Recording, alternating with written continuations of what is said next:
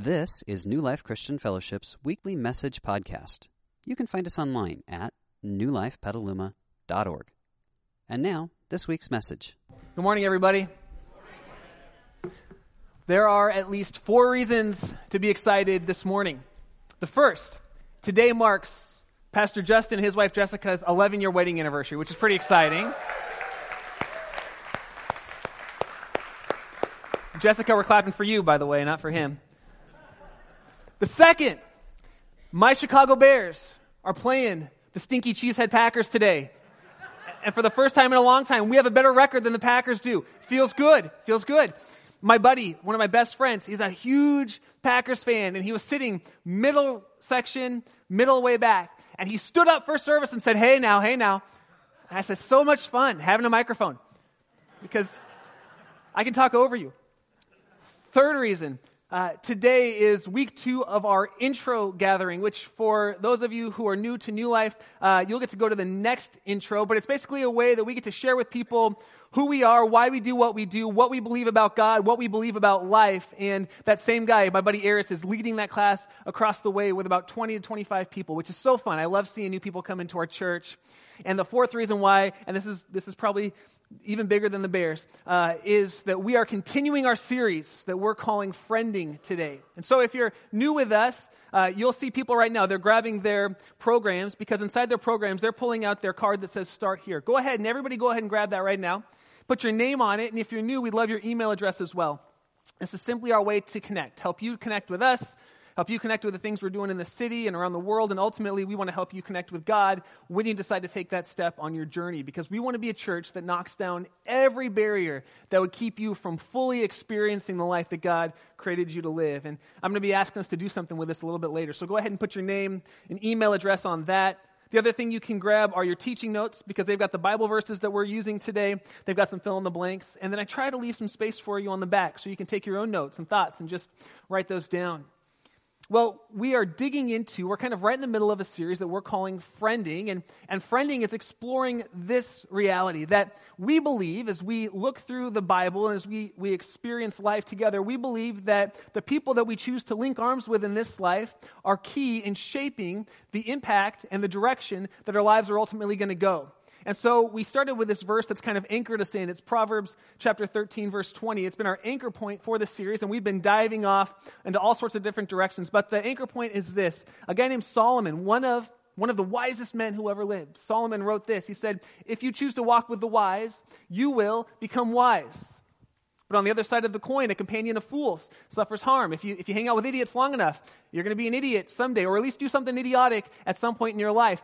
My teen years, my early 20s can attest to that.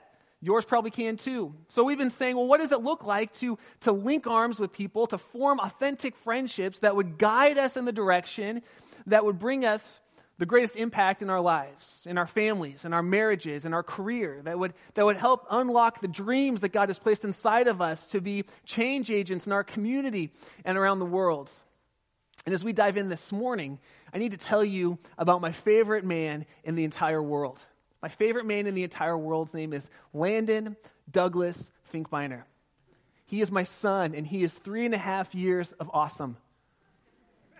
My little man Landon is, is he's, oh, he's incredible. And my little man, uh, I'm going to brag about him. He loves to wrestle. How many of you, your kids love to wrestle? When they were young, they loved to wrestle. You're like, yeah, my kid's 25. He comes up and he hits me. He says he wants to wrestle. That's not what I'm talking about. I'm talking about like as a kid, the cute wrestling, not the call the police wrestling. Um, I digress. And I apologize in advance for whoever I offended right there. Landon loves to wrestle. So this is what a typical day in the Finkbeiner house looks like. I get home from work and I hear him running to the front door. And he goes, Dad, Dad. And then he looks at me with this real tough three year old face, blonde hair, and green eyes. He goes, I'm, I'm going to wrestle you. He doesn't ask, he just tells me, I'm going to wrestle you. Terrifying. I said to him, Landon, if you really want to be intimidating, you have to say that and then flex your muscles. So he goes, I'm going to wrestle you. And he flexes his muscles like that. I said, if you really want to be intimidating, true story, you need to, you need to kiss your biceps because that'll just like, that'll scare people. So he does. He, sometimes he'll take off his shirt. I'm going to wrestle you. And he kiss, but he can't reach. He, his, he's so big. He doesn't know to kiss his bicep. He kisses his wrist. He goes, I'm going to wrestle you. which is better than what he used to do, which was just run at me at three years old and dive into this general region. So I'll take this. Now, I tell my son that I love him multiple times every day. If you asked him, who's your dad's favorite man in the world? He would say, I'm my dad's favorite man in the world. I tell him I love him all the time, but he knows that I love him because I wrestle with him. For whatever reason, and if you're a dad, there's something about wrestling with our kids. It just, it tells them, I'm safe, I can play, I can be strong, I can be me, and we can have this interaction. It just shows my son that I love him with a really, really deep love. I tell you all this because my little buddy Landon, he came home from our kids' life ministry two weeks ago on Sunday, and he said, Dad, I learned a new song called Let Us Pray. He always talks like that. He's, real, he's real tough. Yeah. And uh, if you don't know the song, it goes like this. I will not sing because I want you to come back. Let us pray, let us pray every moment of the day, everywhere and every way. It is the right time. For the Father above, He is He's listening in love, and He wants to answer us, so let us pray. So he said, I learned this song. He said, Dad, I said, Well, sing it to me, buddy. He said, Let us pray, let us pray. And he said, For the Father above, He is listening in love. And he says this He says, And He wants to wrestle us, so let us pray. yes. See, there's a, there's a, a story being written in my son's life. We'll call it a, a narrative, a dominant narrative being written in my life. And that, that narrative is undergirding everything he thinks about life and about God. And this is my son's narrative, his three and a half year old narrative. He, he thinks, I have a dad, and my dad loves me. And my dad shows me he loves me by wrestling me. So we get to church and they start talking about God, and they say, well, God is like a heavenly dad, like a heavenly father. My son naturally thinks, if he's like a, a heavenly father and he loves me, he must want to wrestle with me. So in his mind, he's thinking, wow, the Father above, he's listening in love. And get this, he loves me so much that he wants to wrestle me. So of course I'm going to pray to this God because God, who wouldn't want to, who wouldn't want to pray to a God who, who wrestles him, right? And this narrative about wrestling and love is flavoring his view of God in a really cute three and a half year old way. But just like my little man, each of us in our life have narratives that shape and influence the way we view pretty much every part of our lives. We have these dominant stories, and sometimes they're subconscious. They sit below the surface. We don't actually know we're telling these stories in our head, something that happened to us in the past. Sometimes they're conscious. We know why we're saying and thinking the things that we are, but we all have these narratives. We all have these stories that shape and impact the lens through which we see everything in the world. That's why you can be married for five or six years and then your spouse will say something that seems fairly benign and you will, you will just have all this emotion around it. Why? Because there's a narrative down deep about something that happened early on that stuck with you and it's shaping the way you view your spouse on that day.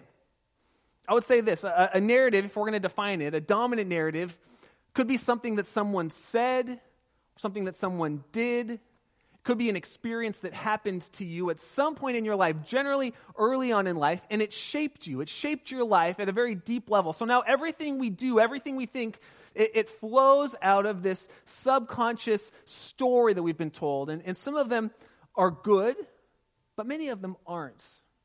For example, some of us might have been told early on, you're ugly, or you're fat, you're the fat kid. And you, you could be an adult now and you could be the most attractive person in the world, but every time you look in the mirror, you think to yourself, I'm ugly. I'm so ugly. I'm fat. I'm so fat. And you, you could be 120 pounds and, and, and, or 30 or 40 pounds. I'm not, no emails. Uh, whatever it is. And, and, and beautiful. Or you could be, you could be a, a big, muscular Hulk like me, you know. And, okay, not a joke. Uh, you know, and, uh, and yet, inside, you're thinking, I, am the ugly kid. I'm the, I'm the fat kid. Why? Because there's a, there's a narrative that you were told early on that's shaping the way you view yourself. maybe, maybe mom and dad told you when you were young, just someday, they say, if you don't study, you're never going to amount to anything.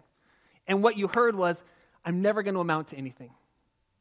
And it doesn't matter now if you get that promotion or if life's going well. You're, you're constantly waiting for the other shoe to drop because you believe somewhere at a deep level, I'm never going to amount to anything. On the other side, maybe you had a coach in high school who said, you know what? You can achieve your dreams. You can do whatever you put your mind to. And now, even when things get tough, you think to yourself, you know what? I can achieve my dreams. I don't even know why I think that, but I can, I can do this. I can overcome. I can, I can make my dreams into a reality.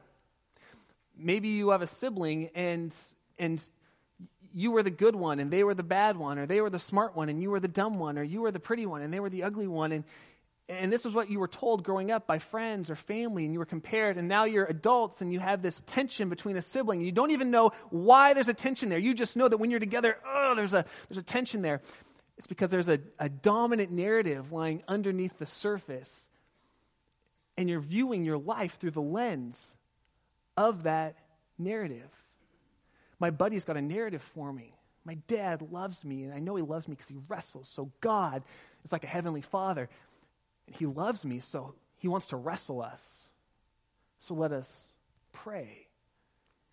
And what I want to do with our time together this morning is I want to I want to open up the Bible to the book of Ephesians and I want to look at what God says is the dominant narrative of each of our lives. And before we get there, I want to give you the backstory because to read the whole chapter would be quite a bit. But there's a guy named Paul who wrote a whole bunch of the New Testament of the Bible. And Paul wrote this letter to a church in Ephesus. That's why it's called the letter of Ephesians. And Paul says in chapter 2, I want you to know what God says is the dominant story of your life, because that underpinning story will be the lens through which I want you to view every aspect of your life. And we're going to view this dominant narrative. And then what I want to do is I want to talk about why I think that circles, that small groups, that communities of people who gather together, are better than rows, which is what we're in right now, for living out the implications of that narrative.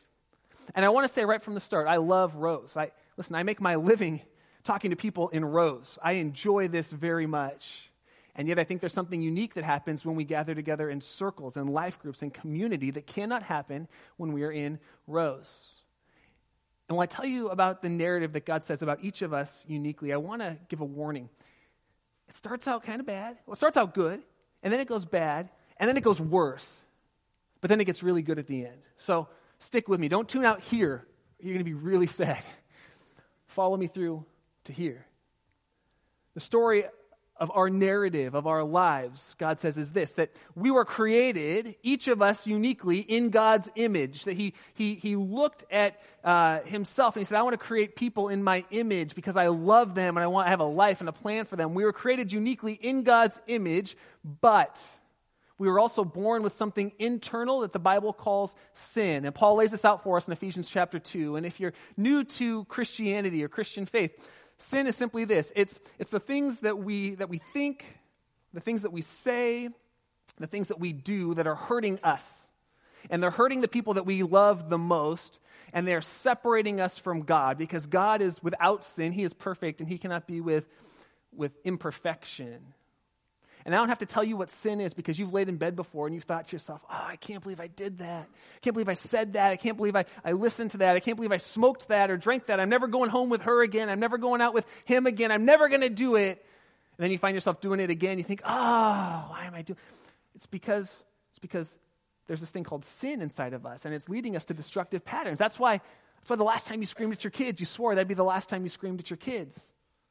And a week later, you screamed at your kids again. Not not that they don't deserve it, not that they don't deserve it, but you know that it's destroying the relationship.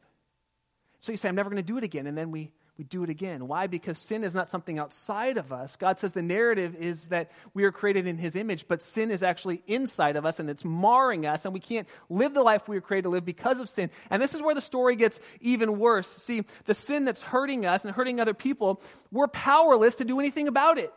That's why we lay in bed and think, I'm never going to do it. I'm never going to say it. I'm never going to go there. I'm never going to drink it. And then a week later, a month later, a year later, we're drinking it. We're smoking it. We're doing it. We're thinking it. We're saying it. We're with her. We're with him. And our friends are saying, What are you doing? We're saying, I don't know. I don't, I don't want to. And yet, the Bible tells us that sin actually it kind of controls us whether it's whether it's lying or greed or envy or or unforgiveness which which is now just become this bitterness where i'm just bitter and, and angry and hurt or or maybe it's fear or maybe it's control these are all, these are all sin issues that, that we cannot overcome on our own. This is where, again, don't tune out now because this is like the low point, okay? Not only is it hurting us and hurting the people we love, but it's separated us from our Creator God who made us in His image to have a relationship with Him. And we're talking about friending in the context of these relationships, but the truth is the number one relationship is one that God wants to have as a Heavenly Father with us. He wants to wrestle us. So let us pray. Here's where the story gets really good. Ephesians chapter 2 says what we just celebrated in communion that, that while we were separated from God, enemies from God, God became a man in Jesus Christ. He was fully God and fully man, and He looked down on our sin and saw that we were helpless to do anything about it, that it was, it was hurting us and hurting those we love and, and separating us from God. So God did something about it. He came to earth. He lived a perfect life, fully God, fully man, and then he gave his life on a cross to pay the penalty for our sin. And he died on our behalf. But it gets better. He didn't just stay dead. Eyewitnesses, and I'm not talking about what the Bible says, I'm talking about eyewitnesses reported the fact that he rose from the dead. Hundreds of people saw him, rose from the dead. And he conquered death and he conquered sin. And that's where we're going to pick up the story in Ephesians chapter 2, verse 8, we were here. God brought us here. He says it's by grace you've been saved through faith. And this is, this is not from yourselves. It's the gift of God. So he says there's nothing you can do to save yourself. God has saved you because of his great love and his great grace. Not by works so that we can't boast. We can't save ourselves. That's why we lay in bed and we think, oh, I'm never going to do it again. And then we do because we can't save ourselves. But God saved us by His great grace so that none of us could boast, except to say that God has poured His love out upon every person who calls on his name. Verse 10, it gets even better. We are God's handiwork, and we're going we're gonna rest on that word in just a few minutes. We're his handiwork, so you can circle that or underline it. Created in Christ Jesus to do good works, which he prepared in advance for us to do. Paul says this God loves us so much that he saved us from our sin and from its outcome, which would be eternal separation from God. Because remember, perfect and imperfect cannot coexist together. He saved us from our sin. He forgave us of our sin when he took our sin upon himself on the cross. He wants to free us from the power of sin so that we don't have to live as slaves to the things that are hurting us and hurting other people. God says we actually have power through his spirit to live free lives and full lives and complete lives. And then it gets even better. He says, the reason why God did it is because he loves us. In verse 10, he says, We are God's handiwork. We're his handiwork. And that word handiwork is a little Greek word, poema. And from that word poema, we get the English word poem. Poem. What the author's saying is this He's saying, saying your life is a poem that God is writing. Not only does he want to save and forgive and and free us from our sin. But now God's great desire is that He wants to write a poem in our lives that's supernaturally written and supernaturally empowered.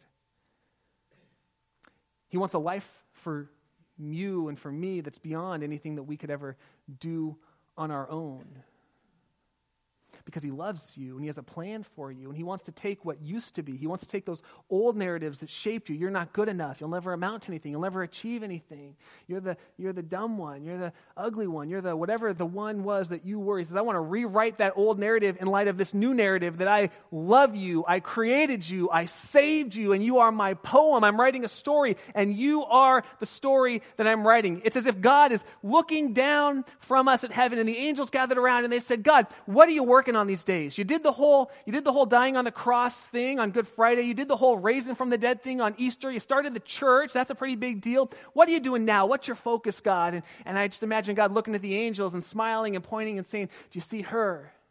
Do you see him? Do you see him? Do you see them? Look what I'm doing in their life. They're what I'm focusing on these days. I'm writing a story. I'm writing a narrative in their life. I'm rewriting some old stories and I'm writing a new story. It's as if God's saying, Do you remember her? Remember how she used to be so, so caught up in fear that every time her kids left the house after they got their license, she just sat there terrified that they were, they were going to get in a car accident and they were going to die. Remember, it just it ate her up and she was in knots every weekend. But now she's learning to trust me and she knows that I'm in control and, and that fear is starting to melt away. Look at the poem I'm writing in her life. Isn't it beautiful? It's as if God's saying, Remember him? He was, he was so angry. He was so angry. He would, he would snap at anybody. He would yell at anybody. He picked a fight with anybody he could. His favorite Friday night was going to the bar, finding someone, choosing them off, and getting in a fight with them because he had so much anger. But now look at what's going on. He's experiencing my love and my forgiveness and my patience and my grace. And, and I'm rewriting a story where now he's gracious. Where now he's finding freedom and joy and he's forgiving other people when they spill beer on his boots. Because he knows that I've forgiven him when he spit in my face. Look at the poem that I'm writing. You want to know what my focus is? God would say, Look at the people in this world. I'm rewriting their narratives. And here's why I think circles are so important. And here's why I think circles are better than rows for rewriting narratives. Because in rows, when we come to church on Sunday morning, we have the opportunity to hear about the story that God wants to write. I love spending hours looking at the Bible, poring over what God says in His Word, praying into it to figure out the story that God's trying to write in your lives. I love sharing that with you. Sitting in rows gives us an opportunity to rethink some of the things that we've been thinking. But the truth is, some of the narratives that God wants to rewrite are deeply ingrained within us some of the false stories that we've believed about ourselves and our life in this world, we've believed them for 10, 20, 30 years. And there's no way a 30 minute sermon can rewrite 30 years of a false story. If you're sitting here today and you're 10 years into a marriage that by anyone's estimation is difficult, and you're on the brink of giving up, I don't care how good the 30 minute plus message is it will not change your marriage in 30 minutes. Now, God can get you thinking about things in 30 minutes, but, but you can't rewrite 30 years or 10 years in 30 minutes. If you were abused growing up, sexually abused or physically abused or verbally abused, then I, I can preach with everything in my gut a sermon about how God wants to heal you and he would his, his great desire is for you to experience his forgiveness and be able to to give forgiveness. But a 30 minute sermon on forgiveness and healing is not going to change that narrative that got written early on when you were taken advantage of. It can help us rethink certain things, but it's not going to change certain things. And that's where circles come into play. Because circles help us live out the reality of what we're learning in here. I, I think there are a number of reasons why circles are better than rows. One of the benefits of circles is that circles create space for us to form friendships that help our spiritual roots to go deeper. We've been talking about this for weeks now. Hopefully, it's, it's beginning to kind of sink in. They say it takes the average learner about eight times to hear something before they start to internalize it and have it sink in. I think we're on week six or seven, but listen, you're above average, church, so I'm not concerned. I know it's starting to sink in for us. We've been saying life change happens when we form unique, authentic friendships who are seeking God together. And life groups give us the opportunity to form those friendships. They don't guarantee it.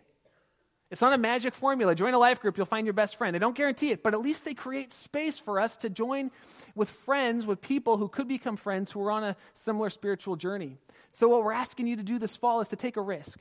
Life groups only last for 12 weeks, it's, it's three months. Take a risk for 12 weeks and, and ask God, could I form some real friendships in this circle of people who are on a similar spiritual journey and see what God wants to do? For some of us, joining a group, it could take two or three or four groups before we find one where we actually connect with people and click with them in a, in a friendship, relationship sort of way. And you know what? That's okay. If you get into a group and you're one or two weeks in and you just don't mesh with the people, just get out of the group. They won't think anything bad about you. Find a group that's good for you. It could take two, three, or four groups to find the right one for you. But, but try it because friendships give us the opportunity to rewrite authentic stories. Because some of those old narratives we have, they're deep within us. But can you imagine gathering together with a group of people every week who know you? I mean, who really know you? Who would say to you, I know you don't believe that you can blank. And you can fill in the blank for yourself. I know that you don't believe you can beat that addiction. I know that you don't believe that you can heal your marriage. I know that you don't believe that you can turn your dream into a reality. I know that you don't believe that you are worth anything. But wouldn't it be great to sit together with a group of people who know you, who could say, even though you don't believe that's true, I know you and I know God, and I'm here to tell you that is true. You can, by God's grace, rewrite that old narrative and live the story you were created to live. Circles give us an opportunity to do that. They create space where friends can get together on a regular basis and seek after God. Another great thing about circles is that circles put flesh on stories that God's writing. I come home from work some days and I'll say to Maria, because Maria, um, she works part time from home and she raises both kids full time at home. So she's got two jobs. And, and when, I'm, when I'm a little feisty, I'll joke with her. And, and I'm, I'm feisty pretty much every day that ends in, in Y. That's when I'm feisty. So, so I'll joke with her sometimes. I'll say, hey, babe, uh, what's it like being on this perma vacation, you know, where you can just kind of be home all day? And she doesn't find that as amusing as I do. I, I, I, I smile and I say, I'm going to wrestle you. No, I, I don't say that. She says, Let me tell you about my day, Kevin. Let me just tell you about my day. First of all, we had this. So and so threw up. So and so wrestled. I got a call from school. We, did, not my kids. My kids don't get calls home from school, but like other kids. Uh, they were, they were snapping each other. And then I've got this huge project at work, and I'm trying to do it during their nap time. I'm trying to sneak away here. I had to make dinner, and now they're napping, and, and now they're in bed, and I'm trying to work now. And, and she says, So, what did you do today, Kevin? I said, Well, let me tell you what I did today. Got to the office, read my Bible for about an hour. It was nice. It was really just studying, learning about God. Then I, I read this book for a sermon series I'm planning for the fall. And then I got together with some of my best friends, our pastoral team, and we talked about what God's doing in our lives. And then we spent some time praying together. Then we had lunch. Then I sat and I I contemplated a few things. Then I came home and I wrestled with Landon. And she says to me, Well, no wonder, no wonder you can do all the stuff you're talking about. Like, you get paid to follow Jesus. And I know some of you are sitting in here, and when I preach, and, and when Pastor Ron preaches, especially because he's way better than me, but when I preach, here's what you hear. I tell you stories about what God is doing in my life and my family and our finances and trusting Him with our dreams. And you think to yourself, well, that's great, Kevin, but you're a paid professional. Of course, you can do that. You get paid to do it. Listen, all you do is go to work and talk about God and think about God. I, some of you are thinking this. You're too polite to say it, but you're thinking, hey, did you know that, like the rest of us, we actually have to go to real jobs all week long? Did you know that?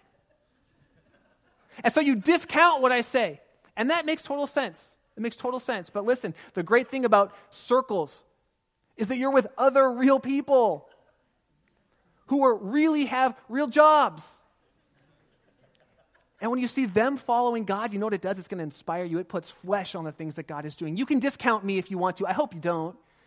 Because listen, I'm jacked up too. Amen. Thank you for that. Amen. I heard that. I heard that. Yeah, I see you. You're a Colts fan, aren't you? We'll talk about them next week.